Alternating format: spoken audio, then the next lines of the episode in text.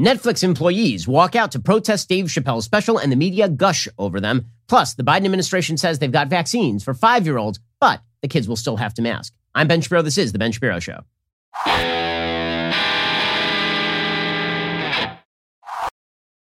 Today's show is sponsored by ExpressVPN. Stand up for your digital rights. Take action at expressvpn.com slash Ben. We'll get to all the news in just one moment. First, you may have noticed that uh, inflation has set in, and that means that you might have some extra bucks in your pocket, and you're thinking, where do I invest this? I can't invest it in bonds because they're going to pay me back in inflated dollars. And if I invest in stocks, I'm not sure where the stock market is going, considering all of the uncertainty. Well, there's one place that very wealthy people tend to invest that very few other people do. And that, of course, is in art. You don't need to be a hedge fund guru to know that to become rich, you should invest like the rich people. But investments like luxury real estate, private equity, and hedge fund products are closed off to something like 97% of Americans. And most people are not going to buy a private island or trade large alphabet options. But there's a way for everyday folks to invest in art. You might be wondering why anyone would invest in art, but when you realize that contemporary art prices beat gold, real estate, and the S&P 500 returns by nearly twofold from 1995 to 2020, now you understand why. And you can invest in multi-million dollar art with Masterworks. They're the investment platform worth over $1 billion that lets people invest in art. They've securitized over $250 million worth of art realized a 32% annualized return for their investors from a Banksy sale and signed up over 220,000 members. Many of them are fellow Ben Shapiro listeners. Demand to join the platform is really high. Luckily, I've partnered with Masterworks to get VIP passes. You can skip right to the front of the line to secure your spot today. Head on over to masterworks.io slash Ben. That is masterworks.io slash Ben. Before deciding to invest, carefully review the important disclosures at masterworks.io slash disclaimer. Okay, so Yesterday, protesters showed up at Netflix, and it wasn't like a massive crowd of protesters. It was like, you know, a few dozen people, and they showed up outside Netflix, and this was a national news story. Now, you should ask yourself two questions. One, why are people protesting outside of Netflix? And two, why should anyone care? Because protests happen all over the United States for a variety of reasons, and yet they do not receive international, let alone national media attention. They just don't receive any of that sort of attention. So the real question is, why is it that the media are obsessed with covering like a few dozen people who are pissed off at Netflix as opposed to all of the other issues in the world? And the answer is because deep down in their hearts, members of the media are these protesters. And by covering this sort of stuff, they get to feel virtuous. According to the Wall Street Journal, a group of protesters gathered outside one of Netflix's LA offices Wednesday to express anger over streaming giant Dave Chappelle's comedy special as some employees released demands for management and staged a walkout. First of all, um, your demands will not be met, and you can enjoy unemployment anytime you see fit. In the special, The Closer, Chappelle made jokes and remarks regarding gender, many in the transgender community, including some Netflix staffers, found offensive. The company has defended the special, citing reasons including the company's commitment to artistic freedom. Okay, we have some video of the protesters, and um, they uh, they were not acting well. There's uh, uh, some counter protesters. Uh, one of them was carrying a sign that said "We like Dave," and this prompted one of the the very sensitive and and deeply emotionally in touch protesters to immediately tear down that sign and take it apart. We like Dave. And unacceptable. You don't like Dave. No. He starts tearing tearing apart the sign. Now imagine that somebody had been holding a pro trans sign and somebody came along and started tearing that up. National news story: transphobia. He said, "Wow, taking down that sign like a like a boss, like a boss. What a hero." What a hero that human was.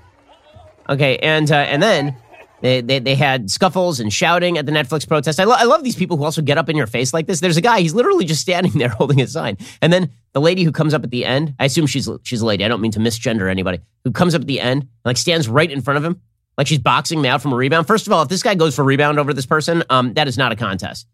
That's, that's Charles Barkley going up against Muggsy Bogues. But in any case, that, that was not all of the video from this. Again, this is not a major protest, guys. This is like a few dozen people. It got massive front page national attention. Hey, here's some more of the video from the protest. This guy has a sign. I think the same guy has a sign that says "Jokes are funny," and now they're chanting "Trans Lives Matter." So it's it's hilarious it's, uh, another guy's son says Dave is funny, and they're chanting "Trans Lives Matter." So there's nothing quite as funny as watching some members of the intersectional coalition adopt the rubric of other members of the intera- intersectional coalition. Isn't that cultural appropriation?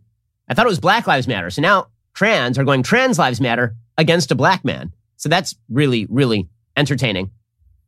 According to the Wall Street Journal, some Netflix employees attended the event but didn't speak. Supporters of the comedian also showed up and tried to disrupt the proceedings. The event was organized by Ashlee Preston, a trans activist. If your satire is punching down, you're being a bully, Ashlee Preston said. I'm tired of companies like Netflix making money off of trauma to my community. Okay, so let's just point out one thing here. It is not punching down to call out a massive, now mainstream media movement to force Americans to use non biological pronouns. That is not punching down. That is a major issue of public contention in today's day and age. And you know this because you literally have institutions in American life who are pushing this, like from the top levels of power. I mean, for goodness sake, you had the State Department pushing this yesterday. The State Department celebrated International Pronouns Day yesterday. And they put out like an actual tweet celebrating International Pronouns Day. Quote, today on International Pronouns Day, we share why many people list pronouns on their email and social media profiles. Read more here on Share America. And they have a little graphic of a woman says she, her, and then a man says he, him, and then a, a woman that says they, them, and then a woman that says he, him. It says, why do many Americans list pronouns on social media profiles? This is your State Department. I'm so glad that we can push this via the State Department. Read on to learn why it matters what pronouns you use to refer to people and how the United States embracing embraces sharing pronouns. Ugh, ugh. But if you make fun of this, then that's punching down, even though it's coming from the State Department. By the way, very much looking forward to seeing how the State Department celebrates International Don't Abandon 19 Million Women to the Predations of the Taliban Day. That, that'll be that'll be really exciting stuff from the State Department, where we share pronouns because we care so much about people who are gender nonconforming but also are happy to turn over 19 million women to the Taliban.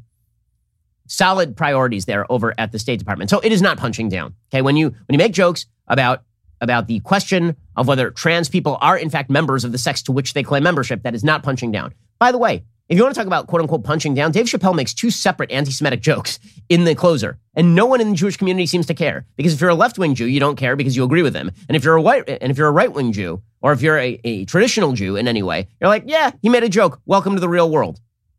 The extent of the walkout wasn't clear, according to the Wall Street Journal. Many employees are working remotely.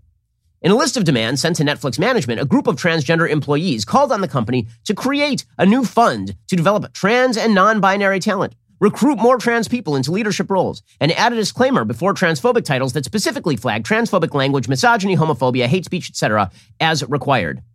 The employees wrote these changes and others were necessary to, quote, avoid future instances of platforming transphobia and hate speech, and to account for the harm we have caused and will continue to cause until the below measures are put in place. So, in other words, pay us money and give us better jobs. And if you give me more money and better job, and then you slap like a little warning, then you can put on the Dave Chappelle special to pay my salary is what they're saying, which is pretty cynical, right? They're, they're not calling for Netflix never to put up a Dave Chappelle special again. They're saying that if you put up a Dave Chappelle special, you have to put up a little disclaimer at the front so we can pretend that we did our due, due, uh, due diligence. And then you have to give us a better job. It's the same thing Disney does, right? Disney does this stupid routine where if you watch Aladdin, they put up a little warning beforehand saying, this movie traffics in cultural stereotypes. Now enjoy the film because they're not going to take down Aladdin because everybody loves Aladdin because Aladdin's a great movie. So instead, they do this dumb routine where it's like, Yes, but if you watch this film, you should just remember that we're very sorry we put it up, but not sorry enough to actually take it down because it's important it be up so we can make money off of you. A Netflix spokeswoman declined to comment on the specific demands. Now, the best part of this is that the Netflix co-chief executive Ted Sarandos originally he had defended the Chappelle special. Originally, he was like, "Yeah, you know, you guys are just gonna have to get over it. It makes a lot of money for us, and we believe that people should have different perspectives, and that's fine." Now, if you believed that from Netflix, you're a sucker, okay? Because Netflix doesn't actually believe that. Wake me up the next time Netflix decides to do a comedy special with somebody who's actually right of center, like anytime now.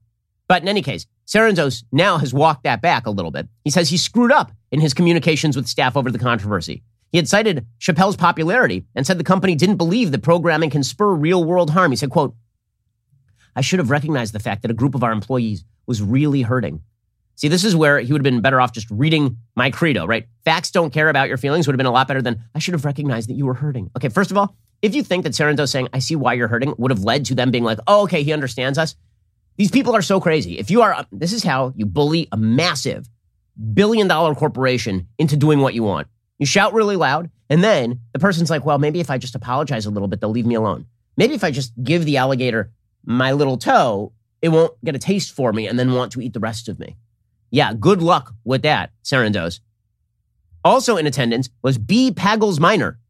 which sounds sort of like a bad concerto, who doesn't identify as male or female and uses they as a pronoun. So we know literally nothing about this person other than a very odd surname. B. Pagels Minor said they were fired by Netflix last week for disclosing sensitive information outside the company that ended up appearing in a Bloomberg media story. In an interview, B. Pagels Minor acknowledged sharing documents internally but denied providing the information to any media outlets. I categorically deny leaking information, B. Pagels Minor said. Netflix was my family. I have no desire to hurt them.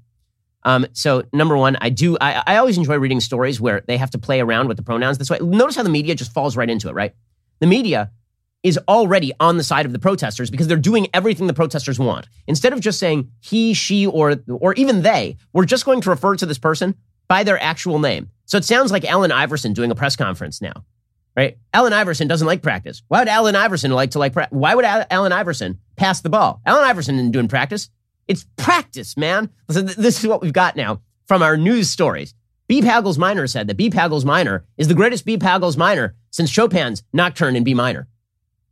Netflix said in a statement, quote, while we would normally never talk about an investigation like this, these claims are not supported by the facts. This employee admitted sharing confidential information externally from their Netflix email on several occasions. Also, they were the only employee to access the detailed sensitive data on four titles that later appeared in the press.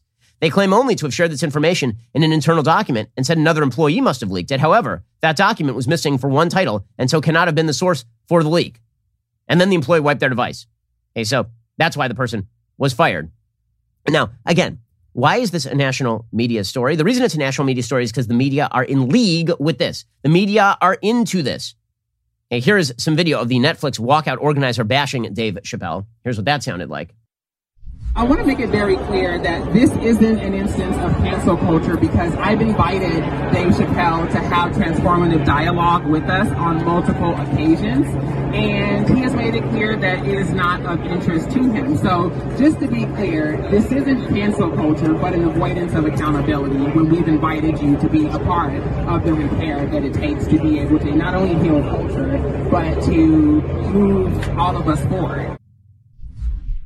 It's not cancel culture to try and literally get somebody special removed. That's not cancel culture anymore. It's accountability culture. So it's the, it's the reaction in the media that I really want to point out here. Protesters are protesters everywhere. They do stupid things. It is not a big shock. The, the reaction of the media is what's the shock here. It's like 11 people outside Netflix. There are more people who are upset with cuties than are upset with Dave Chappelle's special. Like way more people. And that was not a national media story for more than about 30 seconds. This Chappelle thing has lasted for two weeks. They're covering the Chappelle controversy longer than they covered the pullout from Afghanistan. Not a joke. Okay, and, and everybody's getting involved. If you're on the left, you have to virtue signal to demonstrate that you're part of the intersectional coalition because the cultural cramdown is in every area of American life. By the way, if you think this stuff doesn't matter politically or it doesn't move votes, you're wrong. When people feel inundated by stories like this, their immediate response is to flip the bird to the cultural arbiters and then just do precisely the opposite of what they want. You want more Trump? This is how you get more Trump, guys. We'll talk about this in just one second. First, let's talk about the fact that you need a great pillow at night. It is just, it is just that simple. And once you try my pillow, you're not going to want to try anything else. My pillow wants to give back to our listeners. You can get great discounts on all my pillow products if you go to mypillow.com right now and click on that radio listener special. Get deep discounts on my pillows, mattress toppers, towels, and so much more. For example, my pillow is offering a buy one get one free offer on Giza sheets. These are top quality sheets you will love.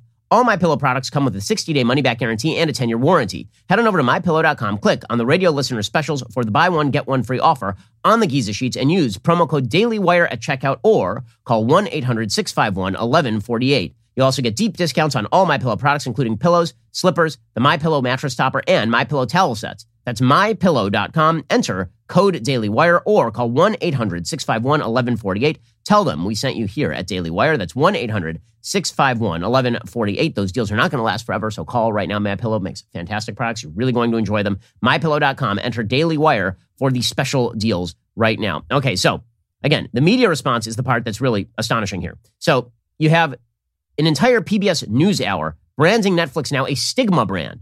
They say Netflix is a stigma brand. Really. So if you subscribe to Netflix, a stigma is now put upon you because seven people are mad at Netflix, plus most of the mainstream media. There are lots of people who are saying that they don't wish to work with Netflix right now. I've had producers um, and showrunners tell me that they are having people be fired and resigned. And the third thing is that Netflix may become a stigma brand. That is to say, it may no longer be um, a place where you're proud to say that you're that you work. And if that's the case, they will lose employees to their competitors who are dying to know Netflix's secrets. And if those employees, employers allow those those new employees to not only bring their knowledge, but also this desire for more diverse content, over time, Netflix could be in real trouble. Okay, if you think that Netflix is going to be in real trouble because its 11 trans employees walk across the street to Hulu, yeah, sure. If you think there's going to be a mass walkout by the people in Hollywood from Netflix, which is currently paying them exorbitant sums of cash to make movies when the movie business is in a serious fragmentary period, you're out of your mind. But again, the media got to push this because it's not about what happens to Netflix. It's about what happens to you. It's what happens to your business because you're not Netflix. So next time you get hit with a controversy, know that the media are going to put you on the front page. Understand that all you have to do is have one pissed off employee with a picket sign outside your store saying that you're transphobic and it will be a national news story. And you're not Netflix. You're not a multi billion dollar company. Okay. And, and again, the entire left surrounding this thing is really fascinating. It really is because think about this. Okay. The AFL CIO, right, which is an industrially based union coalition. That's what the AFL CIO generally is. I would, I would imagine the vast majority of members of the AFL CIO have no dog in the Dave Chappelle versus the trans folks at Netflix fight. Not only that, I would imagine that the vast majority of members of the AFL CIO coalition are not particularly up on using pronouns in their bios. And yet, the head of the AFL CIO put out a notice, quote, sending support to Netflix employees, especially those in the trans resource group, walking out today for human rights, dignity, and respect on the job. Again, Remember, none of these people were fired. They're all being paid by Netflix. Netflix is paying for their health care. Netflix is paying all the payroll taxes. That like how did Netflix disrespect them? By literally allowing a thing to be said they didn't like. According to the AFL-CIO head, it's time for Netflix to listen to its LGBTQ plus employees and live up to its standards of radical transparency. What are what what radical like what's the transparency? What's what's the critique? I don't even understand the critique. But the fact that the AFL-CIO is in league with this demonstrates that again, the entire way that the left operates in the political sphere is that the common man does not matter. The leadership matters. You have a bunch of white, liberal elites, college graduates, who are siding with the most radical elements of various groups in order to cobble together a coalition that they think will be politically successful. if you just feed enough members of the coalition something, then they will all stick by each other and create a certain solidarity. This all started on campuses, by the way, where you would have these bizarre coalitions of like the LGBTQ club and the Muslim club on campus protesting Israel. And you'd be like, whoa, what, what, why is the LGBTQ club protesting Israel along with the Muslim club, which there's not a single Muslim country on planet Earth that has any significant level of tolerance toward gay people. So what, what's the story? And the answer is if you can form a coalition, then the LGBTQ club knows the Muslims are going to show up for whatever they're protesting, right? Th- that sort of logic now applies from campus to broader life. So you got the AFL-CIO, an industrially based coalition that is backing trans workers against their employers at Netflix. Why? Because again, if you go after employers, then maybe you'll get them to support the AFL CIO next time you need them to walk out.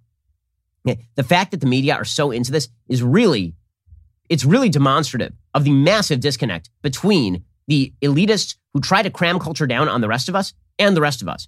And it's ongoing and it's consistent, it's continuous. By the way, we here at Daily Wire enjoy it. Keep trying to do this because all you are doing is driving more people out into the cornfield, and we are out here in the cornfield selling stuff they actually want. And we're going to be doing more of that. So if you want to create a market share for us, please continue with this nonsense. Like truly, I hope that Netflix caves to the LGBTQ plus radicals. I hope that they do. I hope that they tell Dave Chappelle they'll never do a special with him again. We're out here, man. If Dave Chappelle wants to do a special with us, we'll do it. If Ricky Gervais wants to do a special with us, we'll do it here at Daily Wire. Like seriously, keep driving talent over to us. It's really great. But there's a columnist at the Washington Post. This demonstrates again where the, the minds of the media are when it comes to how you should think culturally. Quote, Netflix employees at the streaming giant's campuses around the world walked off the job Wednesday in protest of Dave Chappelle's latest special, the company's defense of the comedian, and its dismissal of concerns that the content was dangerously transphobic. First of all, this rubric that it is actually dangerous to make a joke about the trans cause, which again is anti biology and anti reality, is absurd. It's absurd. And there's a piece of psychology today about this. Quote, there's little evidence that offensive media causes real world harm. Correct. It's just something you claim because if you can claim that something is dangerous, then you can try to shut it down. Right? If you normally say, I just don't like what you're saying, so I want you to shut up, then we all understand that you're a censorious fascist. But if you say, it harms me, It's dangerous for me if you say this. Then we're like, oh, well, if it's dangerous, then maybe we should sh- shut it down. I mean, if, if speech is violence, then maybe we need to silence the speech. According to this columnist at Psychology Today, is there evidence to suggest a comedy special such as Chappelle's could increase violence rates? The good news is there's not clear evidence linking entertainment media to violence in real life. Even some professional guilds, like the American Psychological Association, are sometimes caught on a limb, uh, caught out on a limb of promoting moral panic with bad signs. This sort of stuff happens all the time. Again, because it's politically driven, not scientifically driven. But this is the Washington Post columnist Helena Andrews Dyer saying, "quote A crowd of dozens gathered outside the streamer's West Hollywood offices to denounce both Chappelle and the company's chief executive Ted Sarandos. Dozens. You hear dozens. I mean, honestly, like dozens? A crowd of the assembled dozens were, were maddened. They're baying for the blood of, of Ted Sarandos, the assembled dozens. Very intimidating stuff right there. Some supporters of Chappelle attended the rally, clashing with protesters as they urged Netflix not to limit speech and held up signs with messages such as jokes are funny. We're here today not because we can't take a joke, said Ashlee Marie Preston, media personality and the walkouts organizer. We're here today because the jokes are taking lives. The jokes. How? How? You're just walking down the street and suddenly a joke pounces from a, a, a shadowed doorway and stabs you directly in the eye with the punchline. Ugh! And down you go, bleeding from your eye socket. And as you fade into unconsciousness, you think to yourself, man, should have gotten Policygenius. Like, what? I don't understand. How does the the jokes are taking lives? The jokes are taking lives. These idiots. The issue exploded after the October 5th release of the comedian's special, in which he compares being trans to wearing blackface, makes jokes about transgender people's genitalia, and declares he's Team TERF, which stands for Trans Exclusionary Radical Feminist, because he believes that gender is a fact. He compares the struggles of the black community directly with the LGBTQ community. He said, I can't help but feel like if slaves had baby oil and booty shorts, we might have been free 100 years sooner. In their list of demands, Sarandos the Netflix employee resource group Trans, Little Star, which consists of trans and non-binary employees, wrote in a news release they want the company to add disclaimers, make investment in trans creators, recruit trans people to work in Netflix leadership roles. But again, the fact that this has dr- driven such media attention demonstrates that it is not about where people think the cultural actu- uh, culture actually is. It's what they think the culture should be, and you should shut up and you should take it. And this is the nature of how culture changes. Like the media now represent a hardcore minority of radicals who are going to change the culture whether you like it or not. And they're going to excise you from the culture whether you like it or not. We have some more examples of this in just a moment because it is, again, it seems bizarre up until the point when it actually comes for you and your kids in school and your business. We'll get to more of it in a second. First, Let's talk about a simple fact. If something is off in the bedroom, very often the tendency for people is to sort of wait on it. Okay, well, it'll probably go away. Very often it's not going to go away. You should just go get the medical problem solved. Go to getroman.com slash Ben right now. With Roman, you get a free online evaluation and ongoing care for ED all from the comfort and privacy of your home. A U.S. licensed healthcare professional will work with you to find the best treatment plan. If medication is appropriate, it ships to you free with two day shipping. The whole process is straightforward and discreet. Getting started is simple. Just go to getroman.com slash Ben, complete an online visit today. Take care of your ED without leaving your home. Complete an online visit today, connect with a healthcare professional, and get it taken care of. Go to getroman.com slash Ben right now. You'll get $15 off your very first month of ED treatment. It's time to take care of the ED. Don't wait around on it.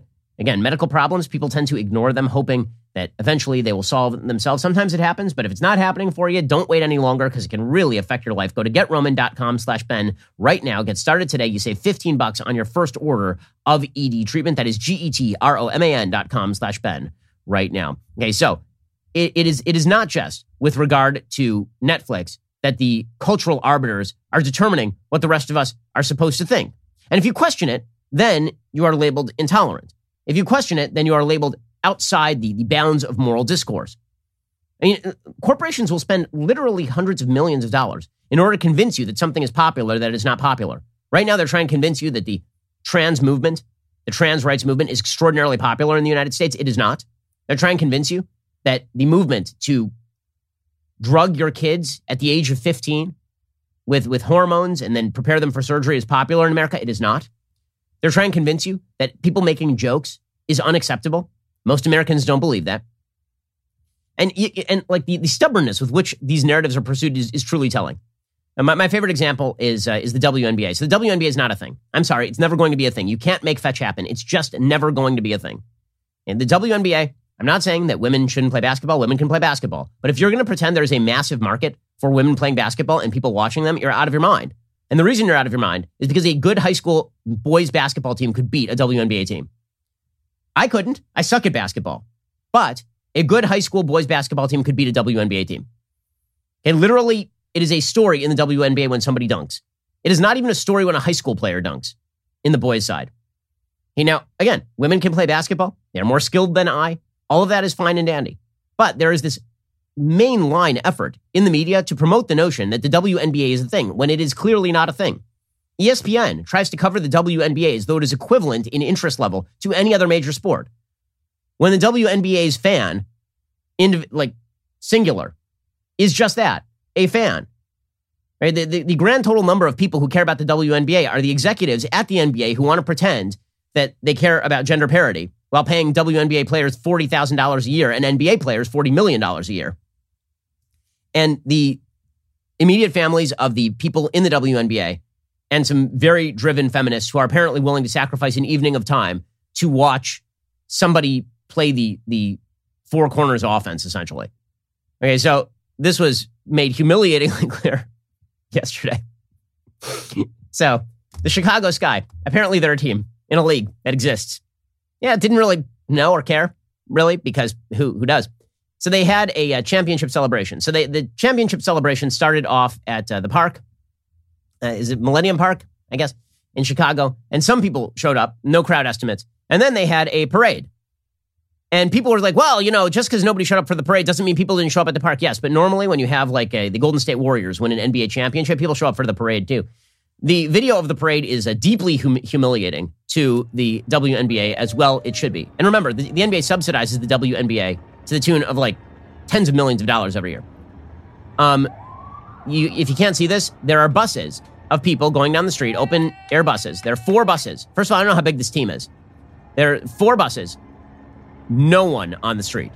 No one. I mean, I like the assembled score of people cheered ecstatically as the buses passed. The assembled small group of people who could fit in a telephone booth cheered wildly. Ah, the excitement. Can you feel the excitement at the WNBA here? Can you feel it? And, you know, wow, palpable, palpable excitement. I mean, people haven't been this excited since the release of Ishtar. the bicyclists and the people, honest to God, the people on the top of the bus wildly outnumber the number of people who are supposedly cheering them.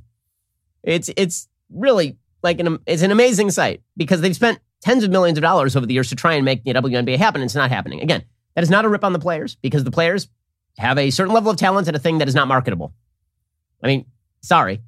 And yet, there's an attempt by the culture to continue to force it down, and it just won't end. And watch, because I'm saying this, people get very angry at me because I'm merely pointing out that there is no crowd for the WNBA, and no one cares about the WNBA. I'll be like, ah, you're a sexist. That's why you're even pointing this out.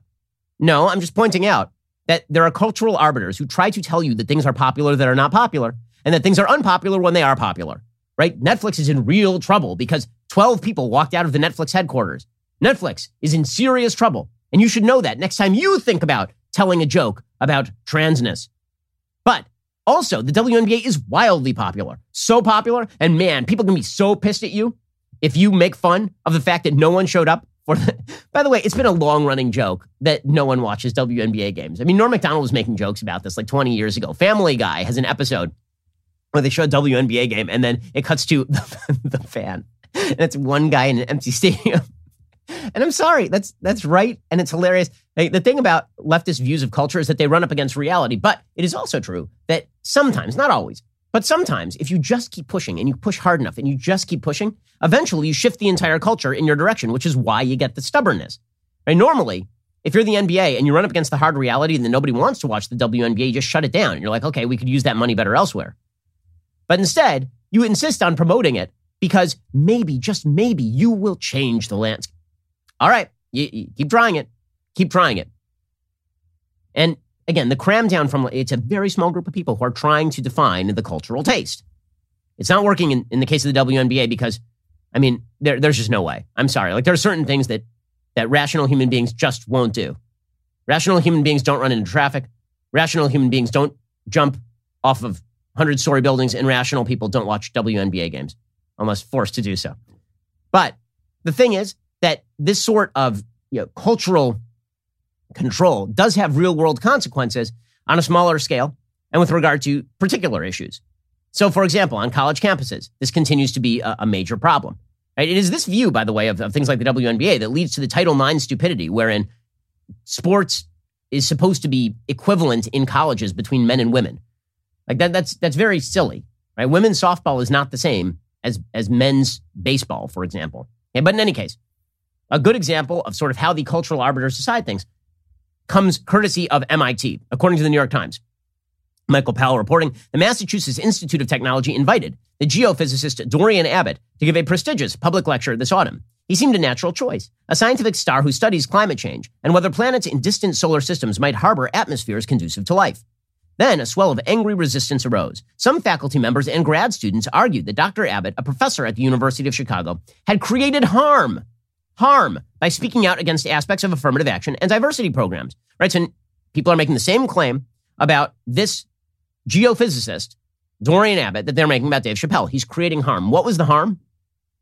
In videos and opinion pieces, Dr. Abbott has asserted that such programs treat, quote, people as members of a group rather than individuals, repeating the mistake that made possible the atrocities of the 20th century. He said he favored a diverse pool of applicants selected on merit. So that inarguable fact, which is that when you use affirmative action, you are treating people based on group characteristic rather than individual merit, which is inarguable. It is literally the purpose of affirmative action. The purpose of affirmative action is that black people historically were discriminated against. Therefore, we must affirmatively discriminate in favor of black people in applications in order to rectify the breach. He points this out and says that this cuts directly against the notion of individual merit and judges people on the basis of group, which has a very ugly history in the 20th century. And this caused the lecture to be withdrawn. He said that his planned lecture at MIT would have made no mention of his views on affirmative action, but his opponents in the sciences argued he represented a quote, infuriating, inappropriate, and oppressive choice. On September 30th, MIT reversed course. The head of its Earth, Atmospheric, and Planetary Sciences department called off Dr. Abbott's lecture to be delivered to professors, grad students, and the public, including some top black and Latino high school students. Robert van der Hilst, the head of the department at MIT said, quote, besides freedom of speech, we have the freedom to pick the speaker who best fits our needs. Words matter and have consequences. Ever more fraught arguments over speech and academic freedom on American campuses have moved as a, t- as a flood tide into the sciences. Biology, physics, math, all have seen fierce debates over courses, hiring and objectivity, and some on the academic left have moved to silence those who disagree on certain questions. A few fields have purged scientific terms and names, seen by some as offensive. There is a rising call for citational justice, arguing that professors and grad students should seek to cite more Black, Latino, Asian, and Native American scholars, and in some cases, refuse to acknowledge in footnotes the research of those who hold distasteful views. That's unbelievable. So you actually have major universities now deciding whether or not you're allowed to cite a scientifically useful or innovative paper based on the race of the person who wrote the. I mean, this is Soviet science. This is Lysenkoism. The only type of science that is approved is the science approved by the state. It, it frankly, it sounds like the, the Nazi treatment of quote unquote Jewish science, right? If, it's, if it comes from the Jews, it can't be good science. So if it comes from this white guy, it can't be a good, innovative piece of scientific literature. That's insane. I'm not saying it's a prelude to a Holocaust. I'm saying that that is a that, that is a piece of anti-science propagandistic trash, and it is undeserving of our of, of any level of respect. They're literally saying that they want to refuse to acknowledge in footnotes the research of people who hold distasteful views. Normally, when you f- refuse to acknowledge in a footnote where you're getting a piece, that's called plagiarism. Joe Biden is quite familiar with it. But apparently, they now want you to not cite people if those people hold outside views that you don't like. I, I hate to break it to these people, but literally every scientist up until the last five minutes disagreed with them on politics. I promise you, there are things I'm sure that Einstein said that you would disagree with. So I guess you can never cite Einstein again. The decision by MIT, viewed as a high citadel of science in the United States, took aback some prominent scientists. Debate and argumentation, impassioned, even ferocious, is the mother's milk of science, they said. Jerry Coyne, emeritus professor of evolutionary biology at the University of Chicago, said, I thought scientists would not get on board with the, with the denial of free speech movement. I was absolutely wrong, 100%. Dr. Abbott spoke of his shock when told his speech was canceled. Quote, I didn't know what to say. We're not going to do the best science that we can if we are constrained ideologically. No sooner had MIT canceled his speech than Robert George, director of Princeton's James Madison program in American Ideals and Institutions, invited him to give the speech there on Thursday, the same day as, as the canceled lecture. Dr. George says MIT has behaved disgracefully in capitulating to a politically motivated campaign. This is part of a larger trend of the politicization of science.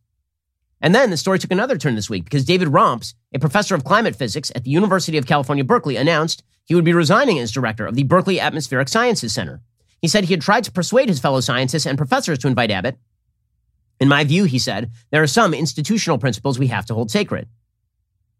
Okay, but apparently they, uh, they did not want him to. They agreed that this scientist should not be able to speak. The controversy surrounding Dr. Abbott, Abbott's cancel talk speaks as well to a tension manifest in progressive circles between social justice and free speech. Some faculty members have come to see identity and racial inequities as more urgent than questions of muzzled speech. Phoebe Cohen is a geosciences professor and department chair at Williams College, one of many who expressed anger on Twitter at MIT's original decision to invite Dr. Abbott to speak. Cohen agreed Dr. Abbott's views reflect a broad current in American society. Ideally, she said, a university should not invite speakers who do not share its values on diversity and affirmative action. Nor was she enamored of MIT's offer to let him speak at a later date to the MIT professors. To me, the professional consequences are extremely minimal, she said. What? She was asked of the effect on academic debate. Should the academy serve as a bastion of unfettered speech? Here is her answer, and this is everything. Quote, this idea of intellectual debate and rigor as the pinnacle of intellectualism comes from a world in which white men dominated. That is insane. I'm sorry, that's insane. It's also racist. If the idea of intellectual debate and rigor is restricted to white people or is a white people invention, that is the most, you know who agrees with that? David Duke. That is the most racist thing I have read today for sure. That is insane. Intellectual rigor and debate as a pinnacle of intellectualism if it had been up to apparently the people of color around the world, these things would be a very low priority. You mean science? And people debating idea wow, what a statement. But again, these are these are the people who hold power in a wide variety of institutions. And eventually, that will have an impact on how we live, not just at the universities, not just with regard to companies like Netflix, but the kind of content you can consume, the kind of things you are allowed to say out loud. You wonder why people are living in political fear right now? That's why people are living in political fear right now. We all know it. And this stuff has real world consequences. It's going to have political consequences as well. The left is constantly saying things like, why do you even care about this? There's this gaslighting effect. Why do you care about this? Why are you paying attention to the cultural cramdowns? After all, you don't have to pay attention until you make me pay attention. You will be made, my friend Erick Erickson suggested, you will be made to care. Hands off is not a policy that redounds to your own benefit at this point. Okay, in just a second, we'll get to the Biden administration announcing the long awaited ability to get a vaccine if you are five years old. When I say long awaited, I mean not all that many people were, were deeply concerned about it if they had checked any of the stats. But we'll get to that in just one moment. First, let's talk about another podcast you should give a listen to The Jordan Harbinger Show. It's a podcast you should try. I know every day somebody tells you you have to listen to some podcast or other, and most of you just kind of nod and then you forget about it. But you should check out Jordan's show. Apple named it one of its best of 2018. It is aimed at making you a better informed, more critical thinker so you can get a sense of how the world actually works and come to your own conclusions about what's happening even inside your own brain. Each episode is a conversation with a different fascinating guest. When I say there's something for everyone here, I really mean it. In one episode, Jordan talks to a hostage negotiator from the FBI who offers techniques on how to get people to like and trust you, which sounds useful and somewhat disturbing at the same time. You should check out Jordan's conversations with people like Scott Adams, maybe Jack Schafer, even though I don't always agree with Jordan. His interviews are always fascinating. I always learn something. We here at Daily Wire enjoy the show. You will too. There's a lot here. Check out jordanharbinger.com slash start for some episode recommendations or search for The Jordan Harbinger Show. That's H-A-R-B as in boy, I-N as in Nancy, G-E-R on Apple Podcast, Spotify, or wherever you listen to podcasts. That's jordanharbinger.com slash start and see which episodes appeal to you. Alrighty, we're going to get into the Biden administration now pushing COVID shots on kids, which is the next step. First, you deserve nothing less than the facts with your morning coffee. We are here to supply them on our newest podcast, Morning Wire. Not only has it been topping the Apple and Spotify charts since its release, it is the only daily podcast that values your time and the truth. And while we are working overtime to bring you the news you need to know, we need your help to keep those facts trending toward number one. So subscribe, start listening right now to Morning Wire on Apple, Spotify, or wherever you listen to podcasts. Leave a five star review if you like what you hear. You're listening to the largest, fastest growing conservative podcast and radio show in the nation.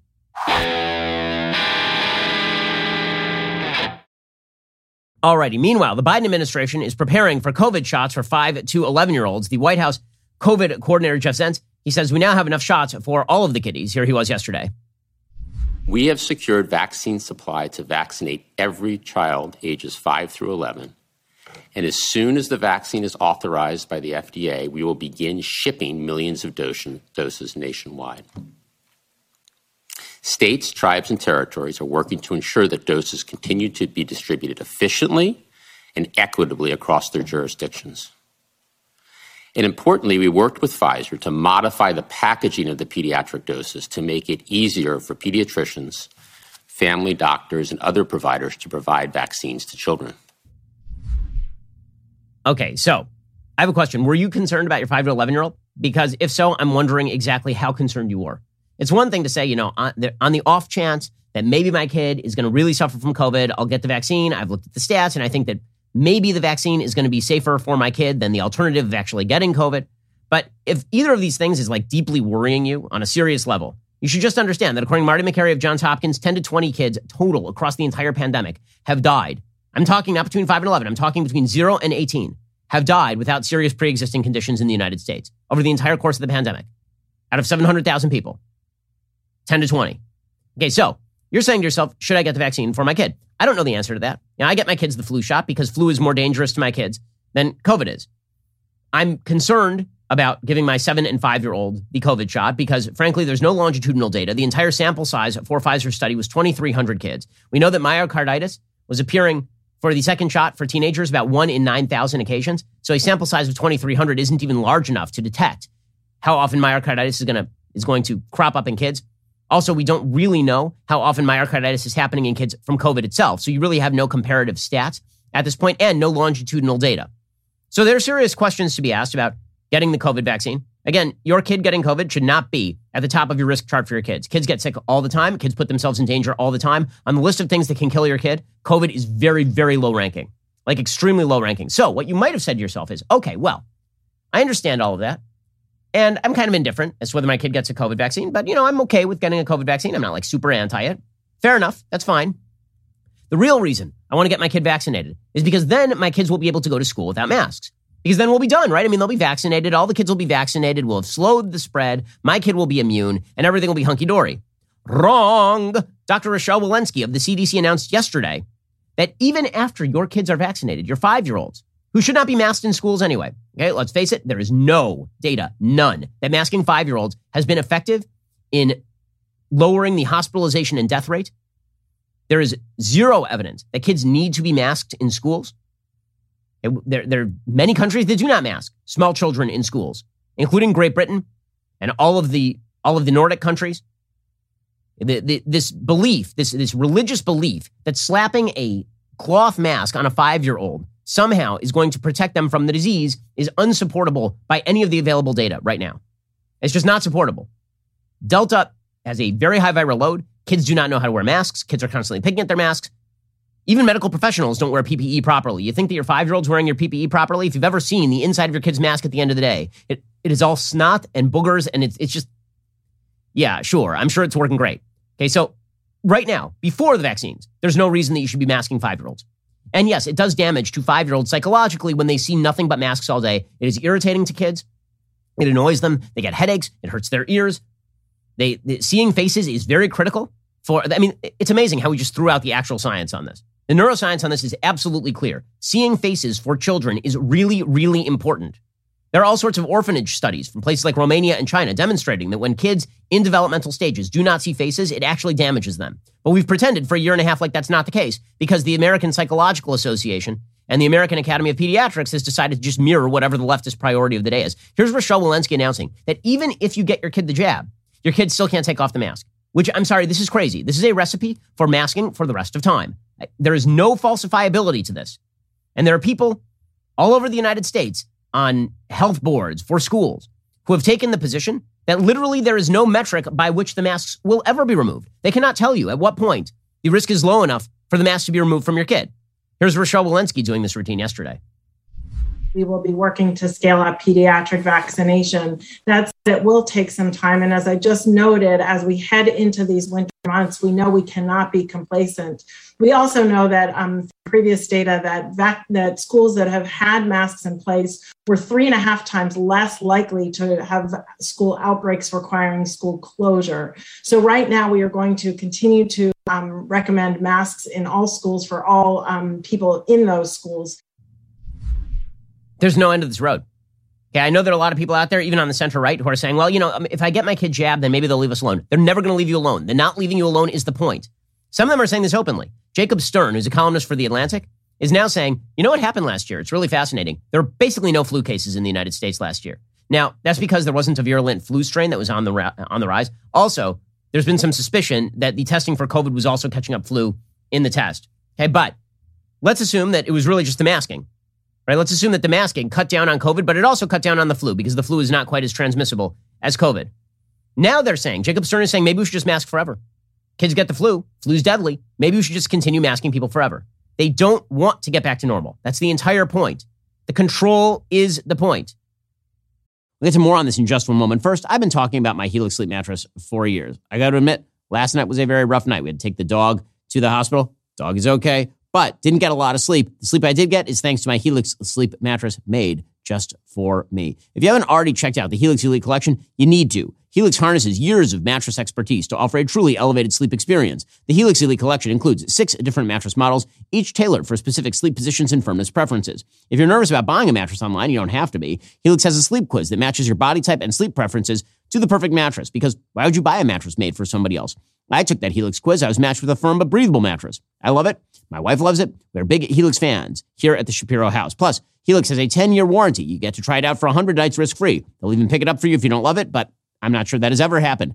Helix is now offering 25% off all mattress orders plus two free pillows for my listeners. Head on over to helixsleep.com slash Ben. Use code HelixPartner25. It's their best offer yet. It's not going to last long. That's helixsleep.com slash Ben. Use code HelixPartner25. With Helix, better sleep starts right now.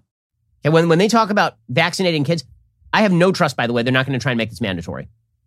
I got in a bit of a tiff yesterday with uh, some Yair Rosenberg online because he was angry at me for pointing out that very few kids had died from COVID, and thus the the notion that you ha- should be panicked about making sure your kid gets a shot in the same way that you were about your 75 year old father, mother, grandparent getting the shot was was very silly. Like I wanted to make sure that my grandparents got the shot, my grandmothers got the shot like ASAP. I wanted to make sure that my parents got the shot ASAP. Didn't care about my kids getting the shot because I can actually read a risk chart. Okay, but that, that was my point. He was saying, well, yeah, but you know, you shouldn't discourage people from getting the vaccine. I'm not. It's your choice. But I don't think that it's going to remain your choice very long. LAUSD has already said all kids above the age of 12 need to get vaccinated. You think they're going to restrict it to that? You think they're going to stop there? They're immediately going to move to five year olds. They're going to be saying that your five year old must get vaccinated or cannot go to school. That is the direction. It is all about the control. Why? And now, now their new excuse is, well, you know, your five year old could infect grandma. Yeah, well, guess what? My five year old's sick all the time because he's five. And if grandma's really that immunocompromised, then she should be socially distancing from my kids regardless, because kids are little disease bags. That is what they are. They carry around stuff all the time. They, they're constantly sick and wiping their nose because they're developing immunity. That's what you do as a child. It is patently crazy the way that this administration is approaching these issues. And to pretend that now that the kids are vaccinated, they're going to let you go back to normal. No, they won't. They will not. They're fully invested in the idea that they, they've set themselves a bar they can never surpass. The bar is zero COVID. It's never going to happen. And so long as it's never going to happen, they'll continue maintaining this stuff because the great danger to them is that it is proved once and for all that government cannot fix all of your problems, not even the biggest problems like disease. Alrighty, we'll be back here later today with an additional hour of content. Coming up soon is the Matt Walsh Show. It airs at 1.30 p.m. Eastern. Be sure to check it out over at dailywire.com. I'm Ben Shapiro. This is The Ben Shapiro Show. If you enjoyed this episode, don't forget to subscribe. And if you want to help spread the word, please give us a five star review and tell your friends to subscribe too. We're available on Apple Podcasts, Spotify, and wherever you listen to podcasts. Also, be sure to check out the other Daily Wire podcasts, including The Andrew Klavan Show, The Michael Knowles Show, and The Matt Walsh Show. Thanks for listening. The Ben Shapiro Show is produced by Elliot Feld, executive producer Jeremy Boring. Our supervising producer is Mathis Glover, production manager Pavel Wydowski, associate producer Bradford Carrington, post producer Justin Barber. The show is edited by Adam Sayevitz. Audio is mixed by Mike Coromina. Hair and makeup is by Fabiola Cristina. Production assistant, Jessica Kranz. The Ben Shapiro Show is a Daily Wire production. Copyright Daily Wire 2021. The LGBT Netflix employees finally held their big walkout to protest Dave Chappelle and biological science. Many on the right think that the pathetic turnout was a failure and an embarrassment for the left, but I think they're missing the point completely. Also, the State Department celebrates National Pronouns Day. The WNBA holds a parade in Chicago yesterday, and you have to see the footage to really appreciate it. And finally, I must cancel a Republican candidate for a political ad that you have to be careful watching as it may cause a fatal case of the cringe. We'll talk about all that and more today on The Matt Walsh Show.